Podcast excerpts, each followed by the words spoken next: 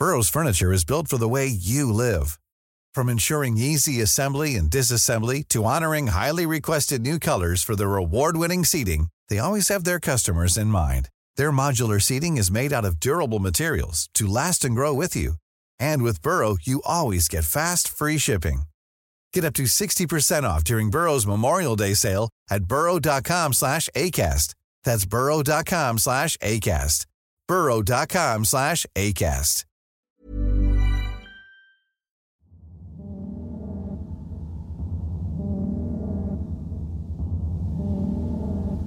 In the last episode of Wicked and Grim, we covered episode one of Richard Wershe Jr., aka White Boy Rick.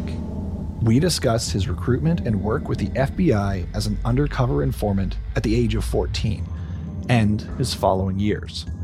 Here is part two, and we will continue Rick's story on how his story led to his own arrest on drug related charges, as well as the results of his trial and following years. My name's Ben, And I'm Nicole, and you're listening to Wicked and Grim. a true crime podcast. Warning. The following podcast contains graphic content and material intended for a mature audience. Listener discretion is advised.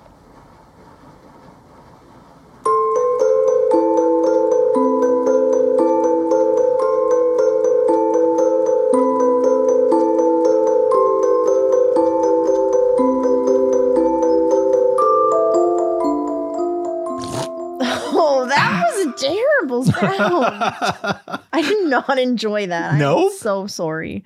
you didn't enjoy me having a sip of beer we to should start? count how many times I've had to apologize on here on your behalf. Wow. wow. Maybe we should count how many times I comedically save your ass. How's oh that? my gosh. We were literally right before this, like both of us were just meh. Just it's meh. I don't know. But then as soon as these mics come in front of us, we are just like nuts. It's microphones right in front of you. it changes a person. It really does. It, I don't know. It's like putting a mask on. Like when you're a kid and you put on a Halloween mask, like, ooh, you're Like, like different. We're singing in the mic. We're doing like price check on prune juice bob. like Price check on prune juice, Bob. Price check on prune juice. If you know that reference, I love you. oh my gosh. It's it's actually just ridiculous. It really is. It's quite But- entertaining though. Um, if you if you're really curious on what we're like in person, you can actually check out our YouTube where we're Mhm. doing Vlogmas and failing horribly at it. Yeah. You know what? There's always next year. Well, there is. we're still going to uh, keep pushing strong and keep doing our thing. I'm Mhm. hoping for at least, um, well, if there's like 30 days in the month, is there 30 days in December? No, it's 28. 31. Is there 31 in December? I wow, don't know. because it's like New Year's Eve and stuff. oh yeah. Anyways, 31 days in December. Oh yeah. So we're hoping to hit minimum 15 vlogs in December. I think we put out eight so far, if I'm not mistaken. So I think we're at about that par. So that's ish, a little bit below. Okay, Yeah. we're like three, four below, mean, whatever. Yeah, 50%. That's a pass. That's what we're aiming for. it's actually quite interesting trying to put a vlog out every day. it is, especially living in a tiny home when we have different schedules and most of our work involves us just sitting on our laptops doing nothing all day. so, yeah, makes for very terrible and uninteresting vlogs at times, but we're, we're going to be making it work here. hmm But I think this is also helpful for us making a, a set schedule going forward that's like once a week or whatever, Oh, you know? for sure. So it is for sure. helpful. Um, I also just wanted to give you guys a uh, a little hope you're doing well. Uh, tis the season for all the Mm. stress and depression, so hopefully you're doing well. Uh, you're not alone out there, so just uh, keep on chugging along. Okay, Mhm. hopefully you're doing awesome. Yeah, no kidding. Um, I also wanted to give a shout out to our two patrons who signed up this month or this week. Sorry, um, so they're getting the exclusive episode at the end of the month, which uh, is most likely going to be Christmas themed. hmm So yeah, they get that. We have love this by the way. Robert Jones the Omnipotent who signed up, and Lila Walburn. Right on. Thank Yeah. you so much. Thank you for joining our Patreon crew. Uh, you guys are absolutely incredible. Uh, even if you're not a Patreon, we love you so much. You're here, you're supporting us, and that means the world. Thank you so much. You ready? I'm ready. I mean, you've made us wait a long time for this. A week. A week, Yeah. an eternity. an eternity, seven days, as the girl in the ring says. Um, no, she doesn't Oh. actually say it, but the, the tape does. God. Or no, because she calls and seven days. That's right. No, so she does say it. Samara, That is Samara. creepy shit right there. Why did you just bring that up? Because seven days. That's why. Okay. Anyway, my ADHD took me down a path and I just went with it. You sure did. Anyways, I'll give us a quick little recap. So, last we left off, Rick was recruited by the FBI to infiltrate a drug operation and gang to feed inf- information into the authorities while he was at the age of 14 years old. He worked with them and he did um, as he was asked for a few years, being responsible for many arrests and convictions as a result of his work. However, one day the authorities stopped working with Rick, and Rick, being the young kid that he still was, because that's what he was, a kid, I Mhm. believe 16 at the time, um, just kept doing the gang life and, and that whole drug selling gig.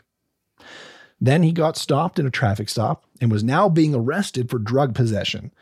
However, they said he didn't have any drugs on him at the time, but they said he fled the scene and stashed eight kilograms of cocaine under a porch in the neighborhood nearby, which was found a few hours later. And Rick claims that this was a setup. Mhm. And that's where we left off. Yeah. And I am out of breath from that. Well, it's a wild story. It really is. And uh, it only gets to be more of a slippery slope as we continue. Oh The man. Hmm. Okay. Okay. Okay. So reach down, buckle up those seatbelts, make sure they're cinched up nice and tight because you don't want to go flying out of your seat on this story. Mm-hmm. Sit tight, and here we go. It was in January of 1988 when Rick Wershe Jr. stepped into the Frank Murphy Hall of Justice in downtown Detroit, accompanied by his parents. His mother was wearing oversized sunglasses, sunglasses, sorry, and a lavish fur coat. Uh, his father was there as well with a gray trench coat as he walked by his side. Rick himself wore a double breasted suit and pleated pants, complemented by nice alligator skinned loafers as he walked into the courtroom. Oh wow. So they were looking good. Sharp. They yeah. were. Now, among Rick's legal representatives was a William Bufalino II, who was a short, stout man uh, known for his courtroom flair, if you would. Uh, notably, Bufalino hailed from a family with alleged ties to organized crime, alleged, Mm. which added an intriguing element to the unfolding drama. Mm-hmm. Now, Buffalo, or Bufalino, sorry, had an or had orchestrated a lot of attention around around Rick's case regarding perceived violations of their constitutional right. And as such, along with the infamy now of the man the newspaper were calling, quote, white boy Rick, the trial drew a considerable audience, including representatives from media such as from 60 Minutes, Oh, okay. Yep. So the camera crew from those guys were there, as well as supporters of Rick and individuals associated with the drug trade. Mm, okay. So they kind of have like an invested interest Yes. of uh, what's going to happen. some of the latter actually were so notorious that even the attending journalists in the courtroom could easily identify these guys. Ugh. It's like, oh, that's this ringleader dude. Whoa. Yeah. That's a little bit um unsettling, really. I mean, it kind of is, but it's not like, like, it's a courtroom. It's not like shit's going to go down, you know? Mm-hmm. That's but I, true. I could only imagine how high the tensions in that courtroom would be. Yeah. Like you have notable individuals who are committing, I'm assuming, several quite hefty crimes, and you have several authorities who are after and committing, or sorry, condemning many of the friends of such people and the like is probably causing a lot of tension. Yeah. Yeah. I mean, I can't imagine it'd be a very good vibe sitting in there. I can't imagine many courtrooms are a very good vibe. That's true. That's very true. So during the trial, Rick was quite optimistic, and he had reason to be. Uh, the neighbors who had reported the discovery of the eight kilogram package of cocaine that was found beneath their porch, they claimed that Rick had approached their backyard and was carrying the cardboard box. However, there existed zero tangible evidence linking Rick to the box. No fingerprints, no DNA, no video footage or photographs, nothing. Hmm, okay. It was going solely on a claim, a witness claim. Now, one of Rick's legal representatives posted the theory that the police had planted the drugs to conceal the alleged beating that had endured of Rick. So defense witness asserted that during the altercation, the traffic stop when he was, you know, allegedly being arrested for drugs and Mhm. the tussle occurred and he ran. Allegedly during that tussle, tussle, a police officer actually struck him with his pistol Holy shit. so literally pistol whipping Rick in this Mhm. incident. And so this was actually a way of giving them reason for the force that was used. Okay. So it wasn't like excessive force because it's like, hey, this guy's like trying to run with a bunch of drugs. So you know what? Like I forced him to the ground sort of thing, and hence the beating. hmm But he didn't have anything when he was running away. Correct? Correct. Okay. I mean, there's nothing saying that he did, but there's nothing saying that he didn't, Yeah. Okay. you know? hmm I mean, what they found in his car was cash, but they never said, well, he ran off with an eight kilogram box of cocaine. But they're all like, well, he must have had it on him. We just didn't know or didn't see. Well, I feel like that would be something notable that you would remember I can imagine. big time. It's like, oh, what's that guy running away with? A brick of cocaine. Yeah. It looked, it's like, yeah, it's simple as that. I mean, even though, even if he was just carrying a box, like say it was sealed, I think that you would just recall that because you'd be like, shit, what's in the box? Like you'd wonder. Yeah. I mean, you're stopped f- and you're a known dealer at this time, Mhm. right? So you're stopped and there's a giant wad of cash that the police officers have found. And then you suddenly just run off with a box. I wonder what's in there, Mm-hmm. you know? But there's no such thing of any box or any drugs or anything other than cash being present at that traffic stop in his vehicle at the time. Okay. So, well, yeah, because he had just dropped them all off, too, right? I'm trying to. Yes. Yeah. yeah, okay, no, he yeah. had already done the Yeah. transaction, Except, hence, hence the cash. Okay. hence the cash. yeah. Uh, so during the closing statement, the attorney emphasized the multitude of falsehoods and flaws in the state's case, urging that the audience um, would reject this idea, declaring, quote, it repels you and makes you want to stand up and shout, no way, no way. Now, something that I did actually say in part one, this kind of goes back to um, the the box of cocaine that was allegedly stashed that Rick allegedly ran away with. Mm-hmm. Um, I did say that Rick claims to this day that he was set up. Technically, that's false. Because I did find some new information that Rick actually claims to admit being responsible for those eight kilograms of cocaine. It was part of the shipment that came in that day that he was dealing with.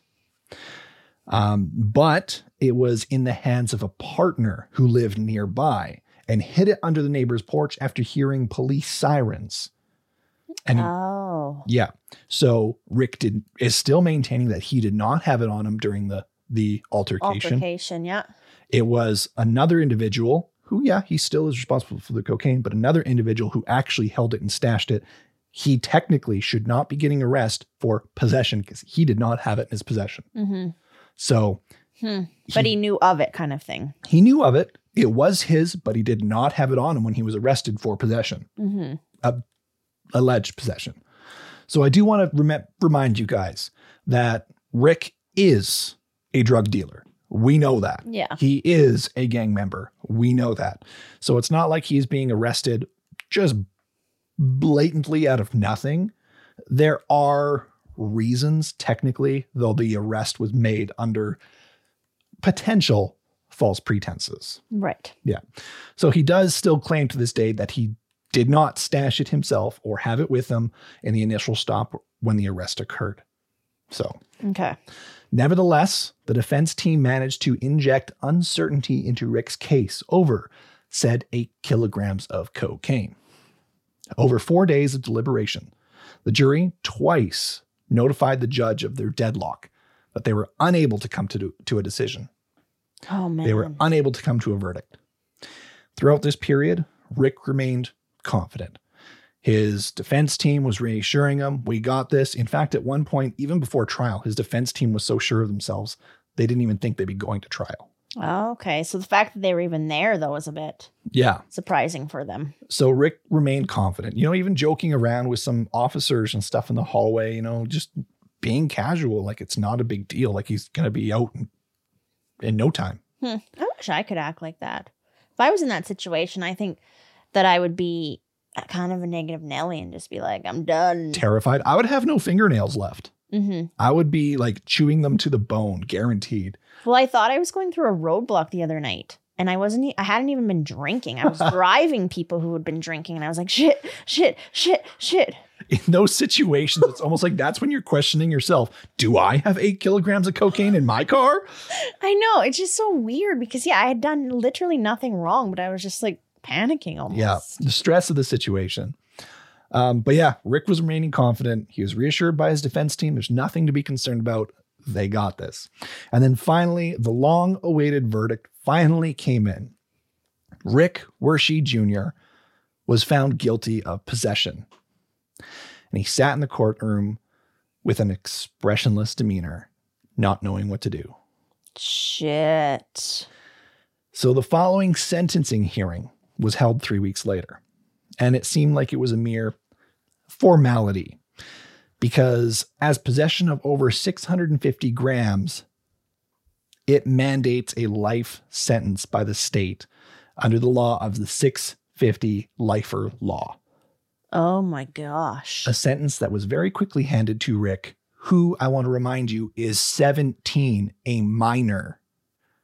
Okay, and I wonder, I just, this kind of just like dawned on me. I wonder if he was kind of so calm because he was thinking, um, how do I word this? That at some point, like, okay, like the FBI is going to come and like help me or whatever, you know, they kind of like put me back in the day in the situation, like something's going to help me. Yeah, it's potential. Holy shit. Okay. So the judge, um, during the sentencing, took note of the other youth in the courtroom who were adorned with, quote, gold chains and dress that is common to the drug trade. Um, he ominously kind of predicted that they would survive the perils associated with the lifestyle, the drug trade, the gang life. Basically saying that, yeah, you guys are, are one day going to end up neighbors in jail with Rick if you don't smarten up, if you keep this act going. Look what's happening to your friend, sort of thing. So even though he was a minor, like he was still kind of tried, like got a full sentence. Correct. So it almost seems like they're using um, Rick as like a An example. example. Potentially. But even still, you shouldn't be able to do that to a minor. No, But they still tried him as an adult, even though he's not. gosh, and a minor with like his history. Did like the courtroom and the judge and the jury know of this FBI history, or had that not really? Am I getting ahead of myself here? Uh, I'm going to touch on that here soon. Okay. Okay. Okay. So during the jury's deliberation in Rick Jr.'s trial, because remember his father is Mm. Rick Sr., Mm-hmm. uh, so Rick Sr. actually had a confrontation with a member of the authorities in the hallway outside the courtroom. He allegedly warned the individual, quote, you better not sleep too well, Oh, which swiftly led to his arrest. yeah. So he faced charges of threatening an officer and, to add to the list, possessing illegal silencers, which were discovered in one of the raids of his home. If you recall in part one, Rick Sr. was involved with illegal arms dealing, so his threat to an officer was taken even that much more seriously. Mm-hmm. So, from his cell in Wayne County Jail, Rick Sr. granted interviews to several reporters in the weeks following his son's conviction. In each conversation, he told a story that seemed almost unbelievable to anyone who heard it, any of the reporters. Rick Sr. began telling everyone about how both he and his son had served as informants for the FBI. Quote, they used me and they used my son. He asserted that they both had taken significant risk to assist authorities in gathering crucial evidence of drug dealings on the East Side. And to quote him again, and now they turned around and fuck us over. Mm-hmm. Okay, I'm kind of glad that he's not keeping quiet. Yeah, no, he's he's actually speaking out. And this claim that he'd actually been collaborating with the FBI was a perplexing claim to many. And it kind of like shook the world essentially when it came out, or at least to those who were involved with listening or f- following the story in any sort.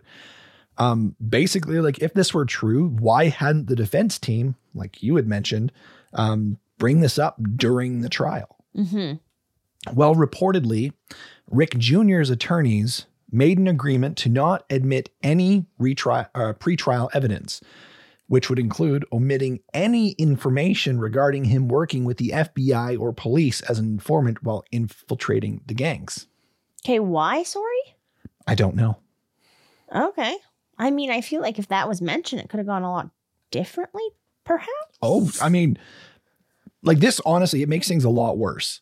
The news had been, the news had been painting what quote white boy Rick as a drug kingpin, basically Mhm. a dangerous man who's like running rampant on the streets of Detroit, um, even being responsible for the disappearance of individuals, hensing potential murders at his hand, um, being a leader of hundreds of murders within his gang, um, most of which was not true at all.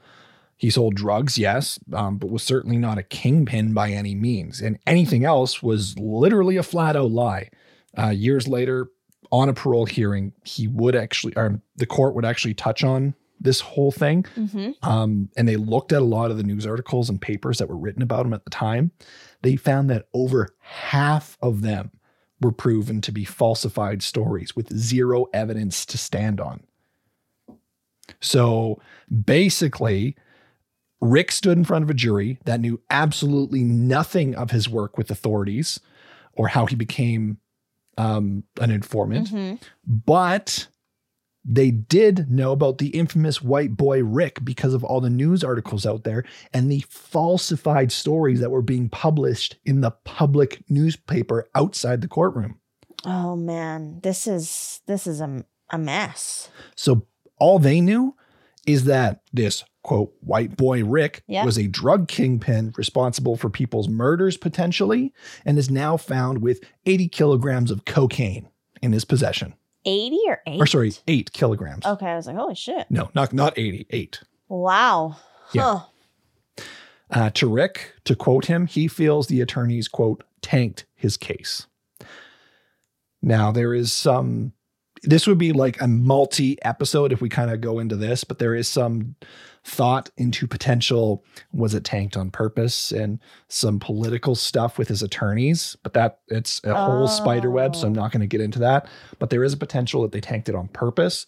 But Rick does feel his attorneys did tank the case, whether purposefully or not. We're not going to touch on that. Okay, well, I just have to just say that's not potentially far fetched with everything else that's No. going on It's, here. it's not. It's not. I mean, like, how could you not say, or how could you make an agreement on your def- on your the person you're representing, a defense team, that we're not going to bring up the whole history on why you're holding drugs in the first place? Yeah. That That- doesn't make any sense. it doesn't. Because, um, yeah, you know, you almost think were did was were they paid off, It's potential, right? Like how much were they making? Yeah. Now, so when asked about uh, Rick's involvement as an informant, the FBI, adhering to their agency policy, never confirmed nor denied any relationship with either Rick Sr. or Jr. Now, at the time, Rick Sr. identified an FBI agent named James Dixon as the handler for the two of them. But when questioned about it shortly after the trial, uh, Dixon declined to comment on the matter whatsoever, basically stating that any suggestion of betrayal by the law was, quote, ridiculous. Dixon resigned that same year and remained silent on the case thereafter. However, today he resides in a Detroit suburb and was tracked down after retirement. Initially, he spoke very cautiously when being interviewed and spoken to about this case. Um, and he casually mentioned working with an informant without disclosing a name.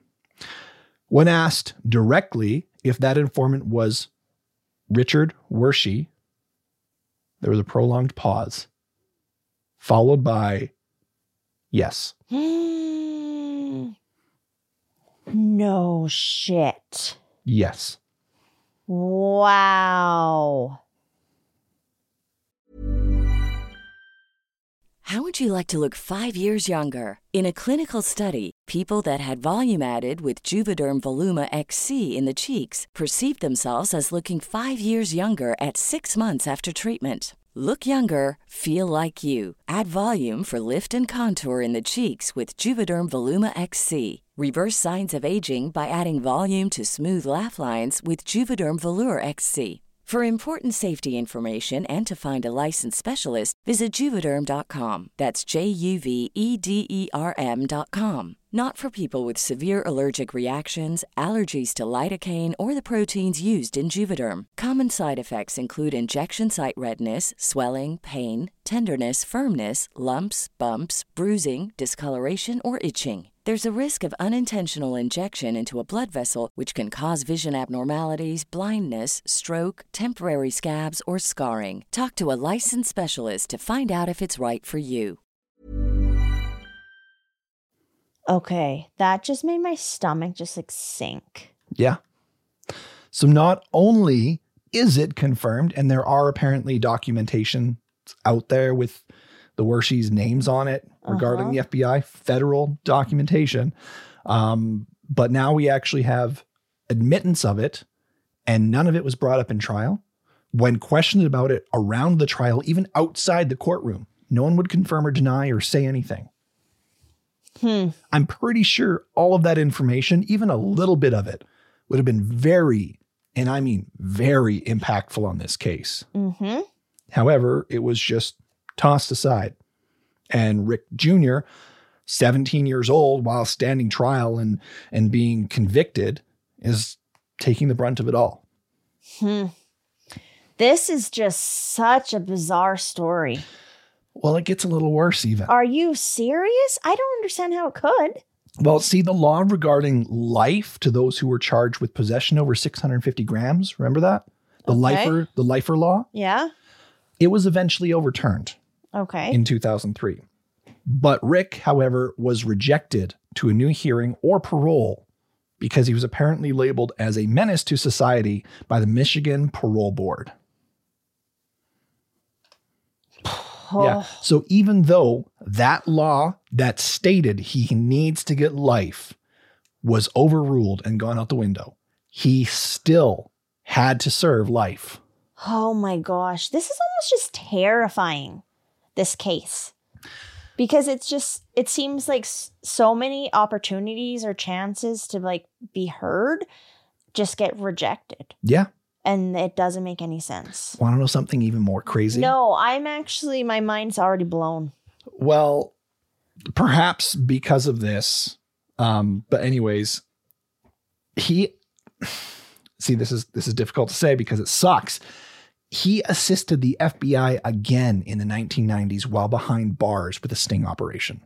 Why? So Rick Jr.'s help being convicted and he's helping the FBI once again. I'm shocked. Now, the FBI, they went to see him, they asked for help, and they told him they couldn't get him out of jail.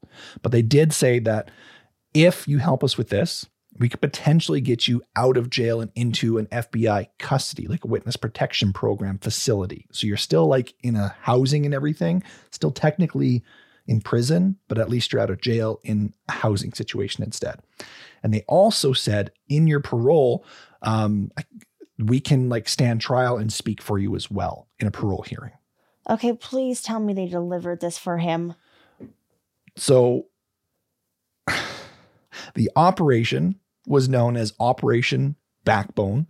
Um, and that again could be a whole nother episode all on its own and uh, kind of ties back to the uh, uh, individuals who represented Rick Jr. in the court, his defendants.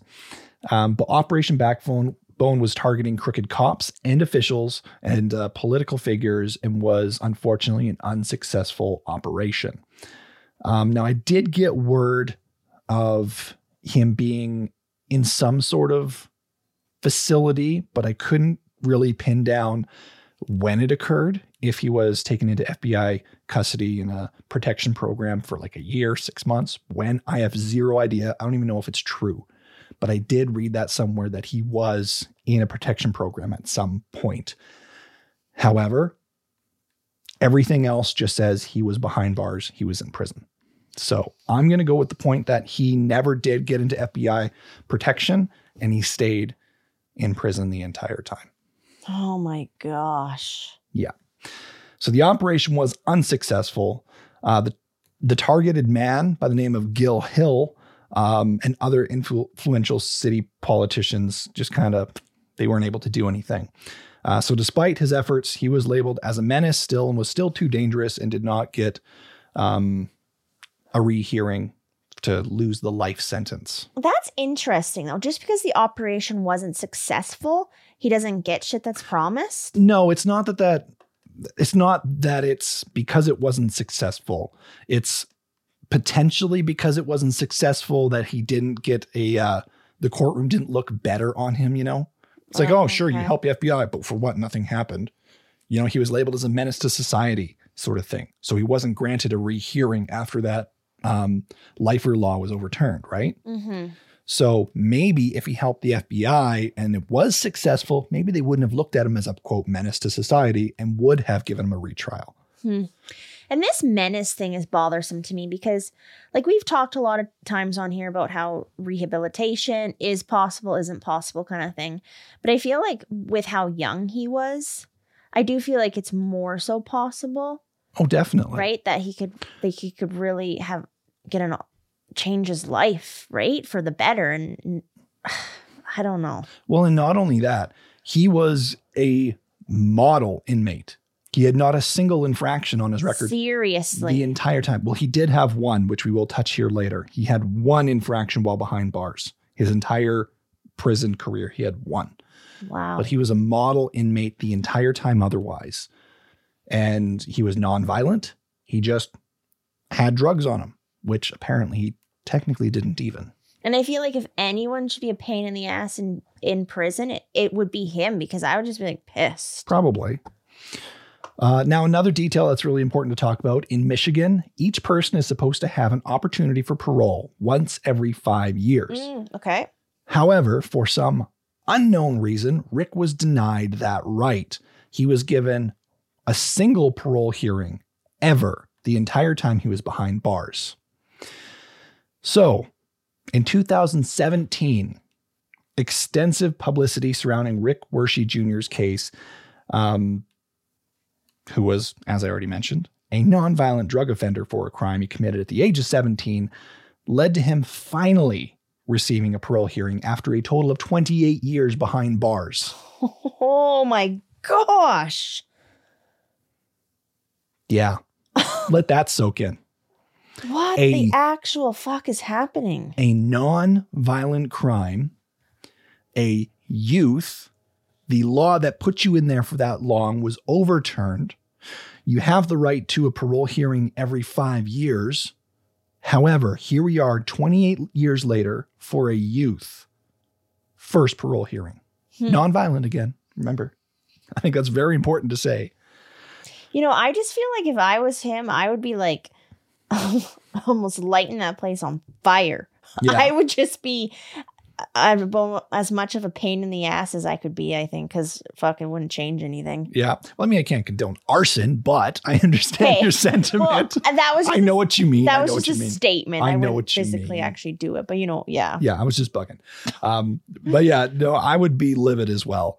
Um, so he spent 28 years in jail, was finally out on parole. However, his release did not bring freedom as he was immediately taken into custody by the U.S. Marshals to serve another five year sentence in Florida State Prison. This was for a 2008 conviction related to car theft ring while he was behind bars. As I said, he did have one infraction on his resume, if you will, as of a model inmate. Um, so Rick committed this crime behind bars. He had purchased a stolen car through some of his connections for his mom and sister. Authorities found out about it and threatened to pursue legal action on his mom and sister if he did not seek a plea bargain in court. So he did, and as a result was sentenced to an additional 5 years in prison. Holy shit. Yeah. So despite his application for leniency or essentially like mercy, he was denied and went back to jail. And that's where he is right now. He completed his sentence with credits for good behavior and was released from custody in Florida on July 20th of 2020, just in time for COVID when he had to get Oh. locked down, Oh my gosh. right? Oh, okay. Um, in July of 2021, a year after his l- release, a year out of jail, Rick took legal action against the FBI, asserting that his lawsuit, asserting in his lawsuit that the involvement as an informant for the task force completely compelled him into the world of drugs, gangs, and criminality. Mm-hmm. He contended that the FBI's actions amounted to child abuse. And yeah, I wholeheartedly agree with that. However, How your howevers. I'm gonna throw a coaster at your face. wow, thank you. Because I'm getting pissed over here. Wow. um, I'm going to try and protect myself while Nicole's probably throwing stuff at me. But however, a federal judge dismissed his $100 million lawsuit against the FBI and Detroit police, ruling not that his claims were false, but that he had waited too long to sue over his alleged distress and misfortune resulting from cooperating with the government. He waited too fucking long to sue the man that they held behind bars since he was a fucking child Oh, who couldn't oh. even get a parole hearing, This case is just something. isn't it? I cannot believe this. It just keeps getting worse and worse. It's like the shit just keeps piling on. Yeah. I don't even know what to say. Your eyes are the size of those coasters right It- now. They are. I'm just shocked. I don't know if I've actually been this shocked over a case. I mean, like, uh, we've covered so many that are shocking, but this is just like jaw dropping. it is. Okay. He was a figure for authorities. And then they pinned all this on him. Why? I don't know. well, they're backpedaling because they realize they fucked up. Yeah. How bad would it have looked that they got this kid shot when he was like, what, 15 or 16? Mm-hmm. How bad would it look that they ruined this kid's life? Oh, they realized this is child abuse. Shit. Mm-hmm. So this potentially could be a whole cover up. Potentially, maybe. I mean, honestly, there is documents saying he worked with the FBI. There is admission that he worked with the FBI as an informant. But to what extent, though? A lot of this is coming from Rick's story, Rick's side, Rick's Yeah. dad. There's always two sides to the story, I guess. but- Some of it might be being embellished. But as far as we know, the FBI is not denying any of it. I don't know. The whole like cover up and everything, it's shocking, but it's not shocking. Do you know what I mean? I know what you mean. Yeah. So Rick, at the age of 17, was convicted and spent over three decades behind bars. And while behind bars, he had no one. He was fighting the literal government and FBI. Rightfully, he expressed fears of retaliation if he spoke out against powerful figures who claimed and pressured him into becoming an informant as a kid. Mm-hmm. So, how could he really know that he could even sue? He Well- had no one behind bars. And because too, in a situation like that, you wouldn't really be able to protect yourself, No, right? If someone did want to do something to you. you're at the whim of authorities. I mean, yeah. technically speaking, we always are, but much more of a watchful eye at that point. Mm-hmm. So, if he's going to be behind bars and sue them, you think that's to fucking work? Yeah, I could you could honestly just with all the shit going down, like I could feel I could see him getting killed. Yeah. And how could he have even really had a lawsuit behind bars? Mm-hmm. He's going to have, he's not going to be able to find a def, uh, someone to defend him. He's going to be given a defendant. Given a defendant by who? The authorities he's trying to sue? You think he's going to win that case? Yeah. Wow. Yeah. So the judge concluded that he sh- could have and should have taken legal action sooner, but since he didn't, it was just simply too little too late. Is that actually a rule though that it took him too long? Like I've never I think there is because there there's even um, situations that I've heard of of murderers like literally Right. telling their story after it's too little too late to have been arrested. right actually. I can't remember what the the law is called or anything, but I do know that there is that sort of thing that occurs quite frequently. But I also feel like there has to be um exclusions. Like this man was in jail, so like he didn't have the opportunity. Do you know what I mean? Like, I know what you mean, yeah. I I feel the same. Yeah. even if he didn't, even if he did have the opportunity, even if authorities, um, the government would provide the opportunity for inmates to pursue a lawsuit like that, he didn't have the education to know better. He was a kid when he was Mhm. thrown behind bars. Yeah. He didn't know.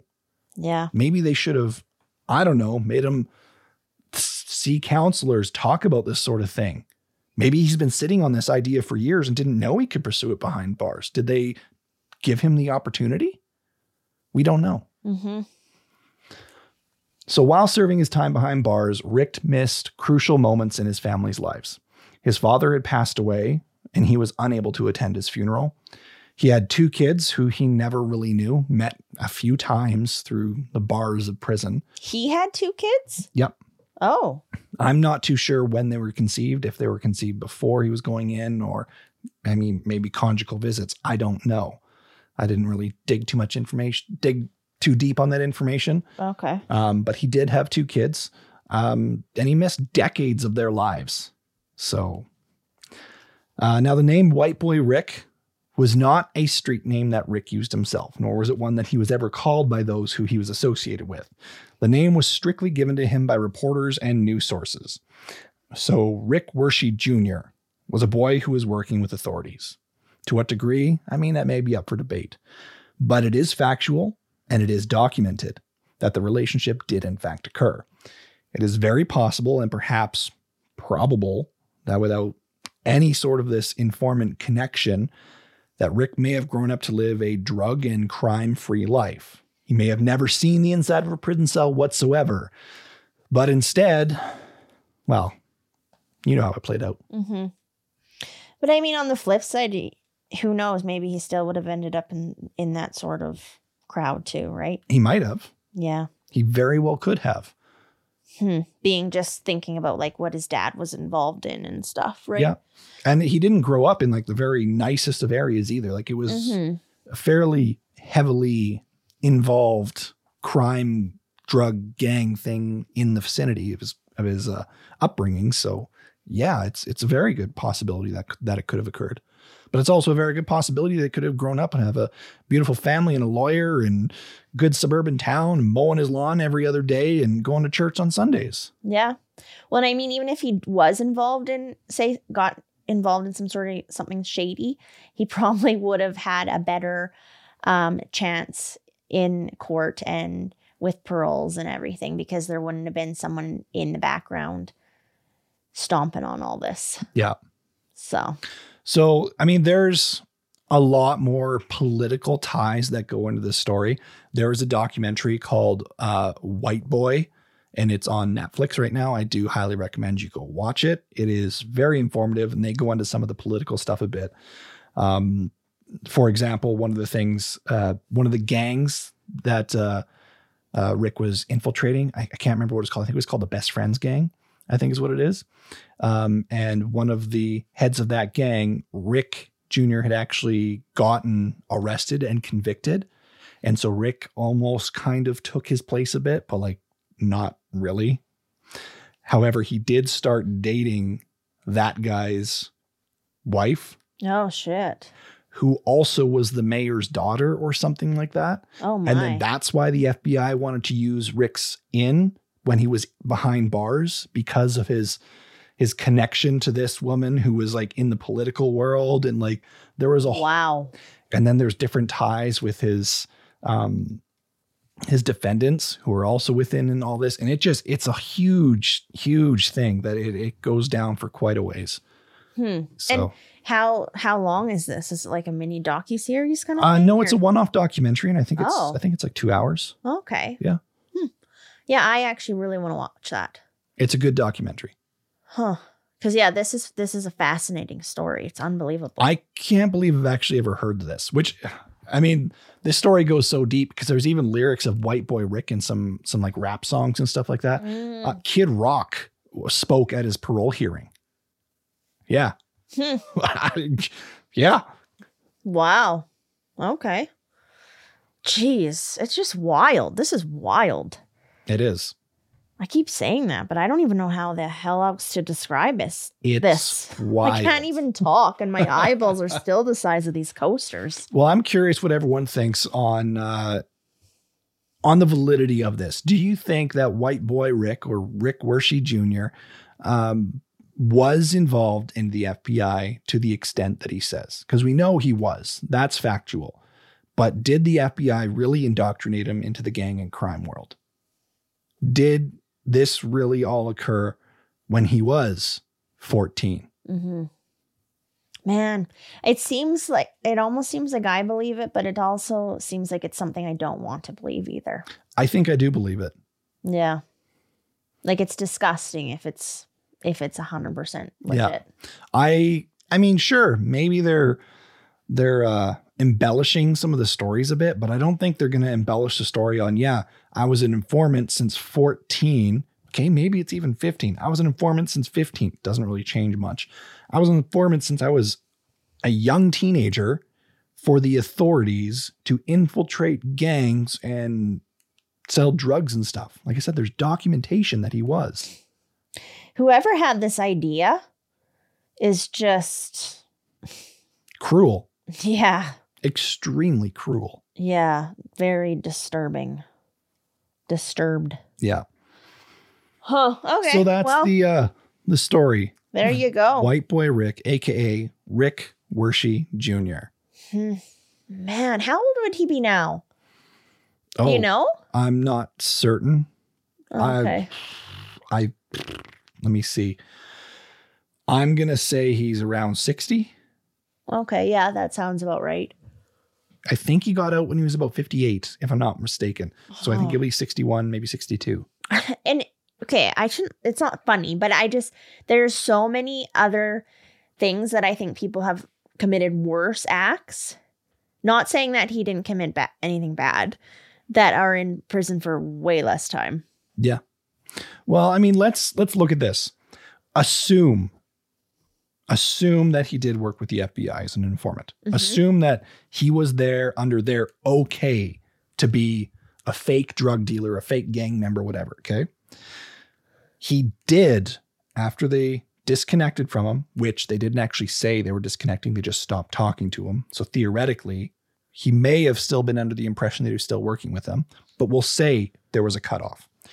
He was a gang member and drug dealer for up to approximately a year, six months to a year, let's say, where he was committing these crimes solely on his own accord without the authorities telling him to. Yeah, but he was kind of also in too deep. He was. That's part of the story. He couldn't get out of it. Yeah, for sure. How the fuck would you get out of it? You're right. But he was a drug dealer.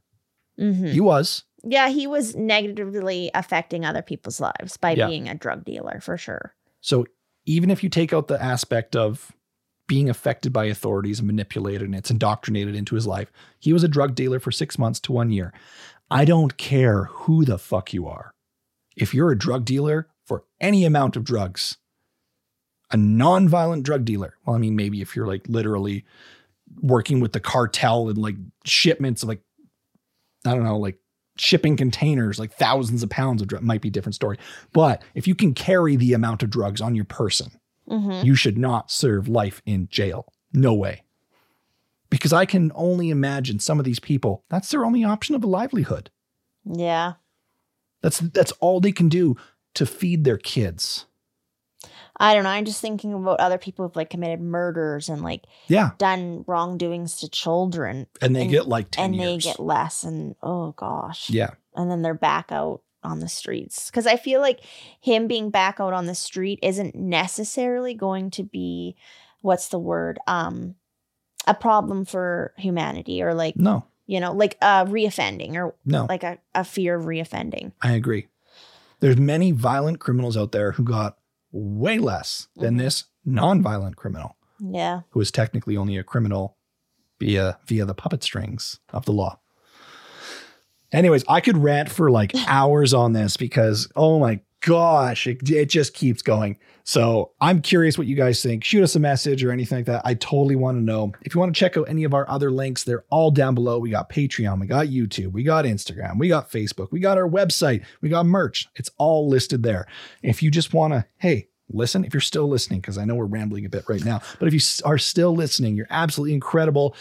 We love you. Thank you so much. And if you don't hear from us because, hey, you're too busy over the holiday season and you don't catch our, our Christmas episode, hey, we wish you a Merry Christmas, Happy Holidays, and we wish you nothing but the best. You took my line. I was going to wish everyone a happy holidays. Oh, sorry. Okay, I redact that. Nicole can say it. I'm just kidding. But no, because our next episode will be coming out on Boxing Day. Oh, that's right. It will. so be. yeah, this this is our our time to basically just I hope no matter what you're going through or enjoying or not enjoying, there's a little piece of magic in your holiday. Just a little. That feels like it should be a Disney intro. That was magical. And whether it's just like a nice sip of a nice hot chocolate, enjoying a snowflake, enjoying some lights on a Christmas tree, just a little moment of magic. A little extra sleep in, a good stretch when you get out of the bed, in the A morning. hot bath. Those little things in life. Yeah. It doesn't have to be a big thing to be happy. It doesn't have to be a big thing to be Christmas.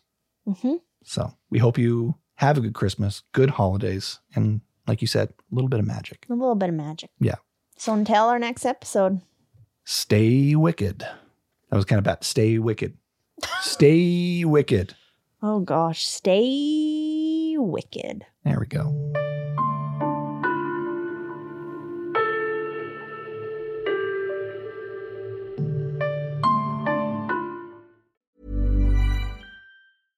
Hey, it's Paige DeSorbo from Giggly Squad. High quality fashion without the price tag. Say hello to Quince. I'm snagging high-end essentials like cozy cashmere sweaters, sleek leather jackets, fine jewelry, and so much more. With Quince being 50 to 80% less than similar brands. And they partner with factories that prioritize safe, ethical, and responsible manufacturing. I love that. Luxury quality within reach. Go to quince.com slash style to get free shipping and 365 day returns on your next order. Quince.com slash style.